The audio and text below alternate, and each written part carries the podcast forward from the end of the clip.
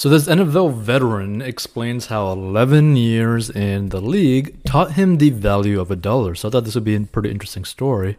And also, if you want to learn how to get out of debt, check out 40inbox.com. So despite an 11-year career that included Pro Bowl and Super Bowl appearances, former Chicago Bears defensive end Adewale Ogunleye says that one of his biggest takeaways from his time in the league was learning the value of a dollar. Though he had been projected as a first or second round pick after a strong college career, Ogunleye ended up entering the NFL as an undrafted free agent due to injuries sustained during his senior season. That kind of sucks. This meant he didn't receive nearly as high as a salary as the top draft picks that year, so his $200,000 rookie salary paled in comparison to the $6 million earned by number one pick Drew Bledsoe. But here's the thing $200,000 really ain't that bad. But in a career that could literally end at literally any given second, it is kind of bad, right? But Ogunleye says that in a way, his financial situation was a blessing. I knew I couldn't live off $200,000 for the rest of my life if I got hurt, he tells CNBC make it of his rookie salary. I love the statement, right? Like this is actually a really amazing statement.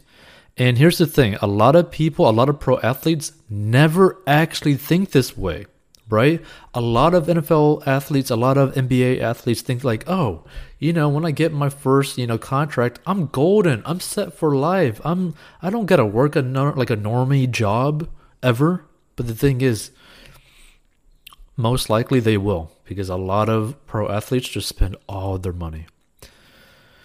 So I came into the league with that mentality mm-hmm. that I've got to keep working and that if I didn't work out, I had to get another job. Again, I love the viewpoint that this individual has on it.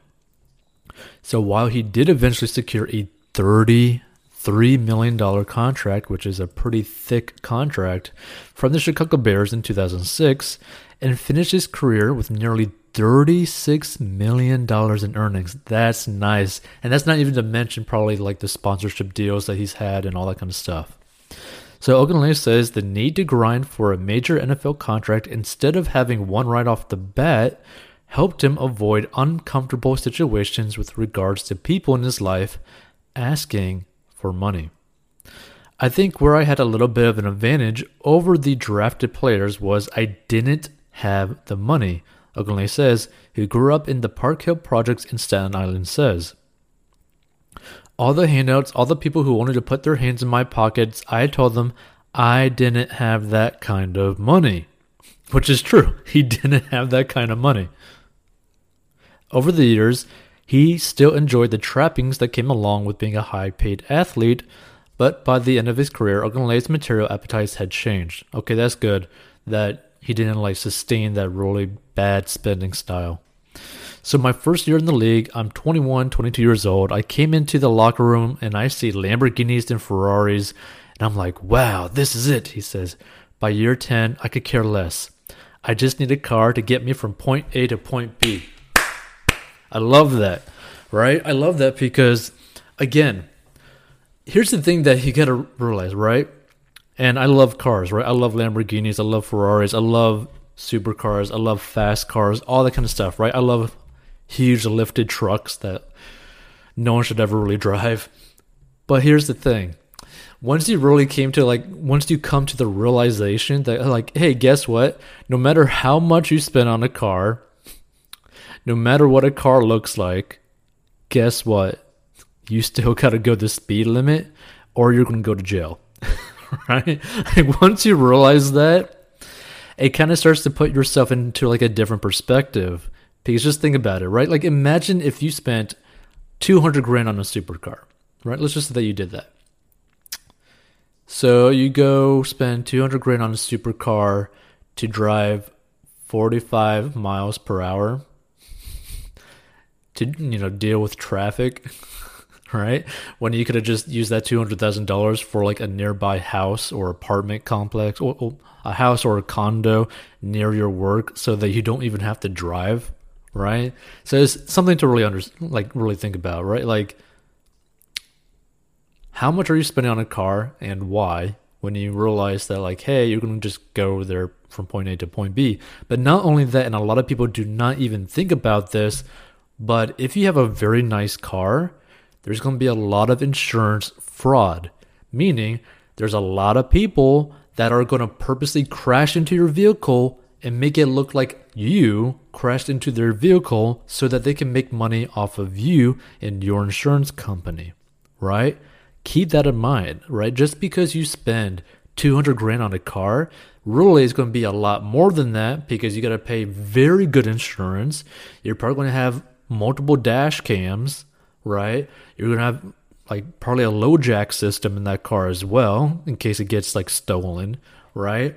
Like there's gonna be a lot of things. You're gonna be scared to even park it into the grocery store because people are just gonna key it or like, you know, crash into it or something, right? And then you gotta worry about people like literally with their phone at trying to like videotape your car or take a photo of your car, right? So it's actually way more of a hassle than you really think about it, right? Just like just keep it in mind. Like just because it might seem cool to be driving like a supercar doesn't mean that it actually is in reality, right?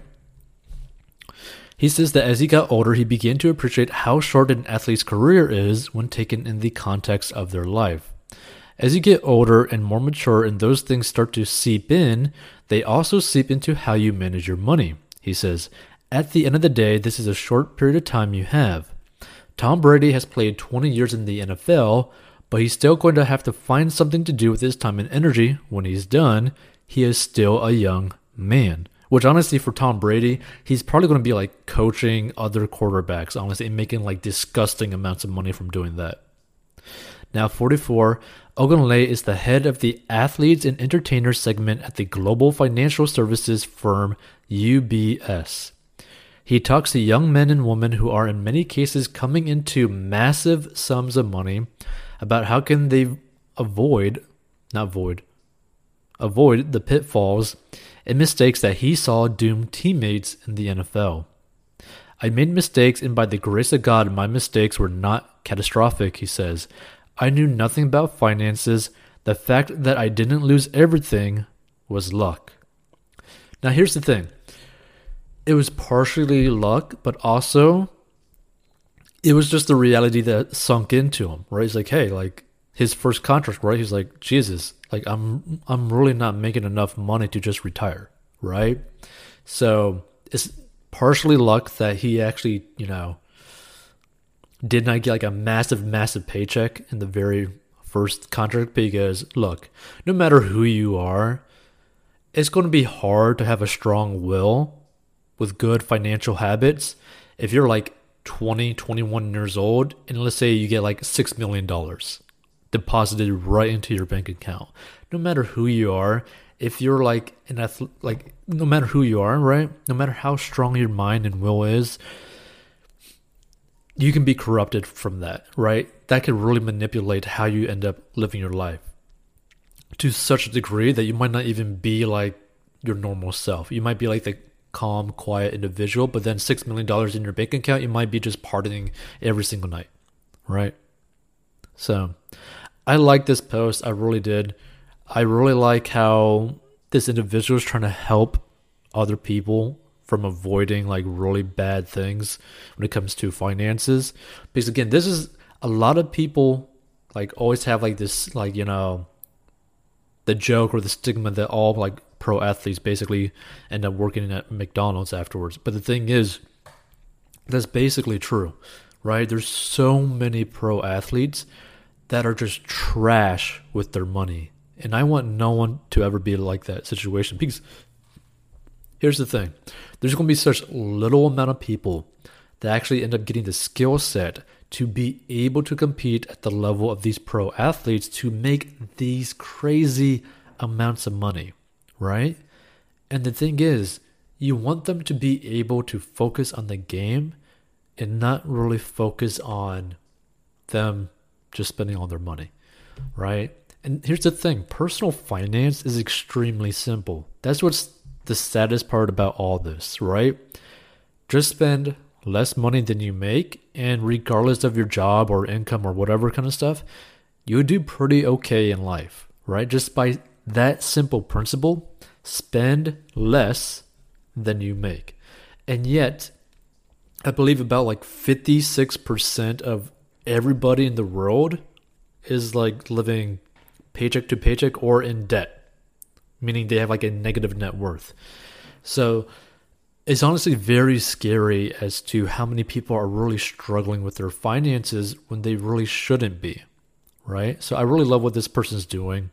I really love that they ended up, you know, started to manage their money a lot better, right?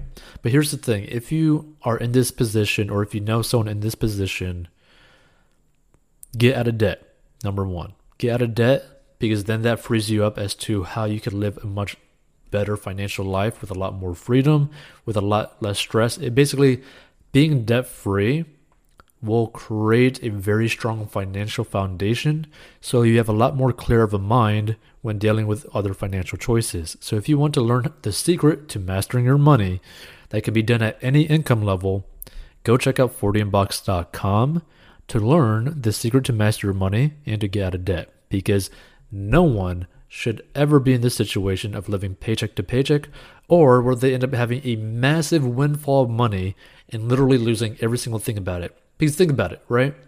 Let's use the equivalent of like winning the lottery, right? Let's say you won the lottery tomorrow, right? Which we don't recommend people playing the lottery, but let's say you won the lottery tomorrow, right? Just because you won $10 million doesn't mean you actually won $10 million. After taxes, expenses, blah, blah, blah, blah, state, country, blah, blah, blah, taxes, you're most likely making only like four to $6 million after that, right? Then you got to manage that money in a way where you could actually live off it for the rest of your life and not just spend a million, two million dollars every single year because you don't have that, right? You can't even spend like 200 grand a year every single year, right? So you got to be smart with your money and how you manage it and how you invest it. And it's not complicated, it's just hard to actually physically do. So just keep that in mind. Stay tuned for more, and we upload pretty often. Hey, this podcast is sponsored by our personal finance courses. So if you have problems with mastering your money and you need help, go down below and learn how to master your money. And this is a plan that anyone of any income level can follow. It is simple and easy to follow for any income level and any situation and is very straight to the point. And if you want to learn how to make money online, go down below as well. And we'll see you in future episodes.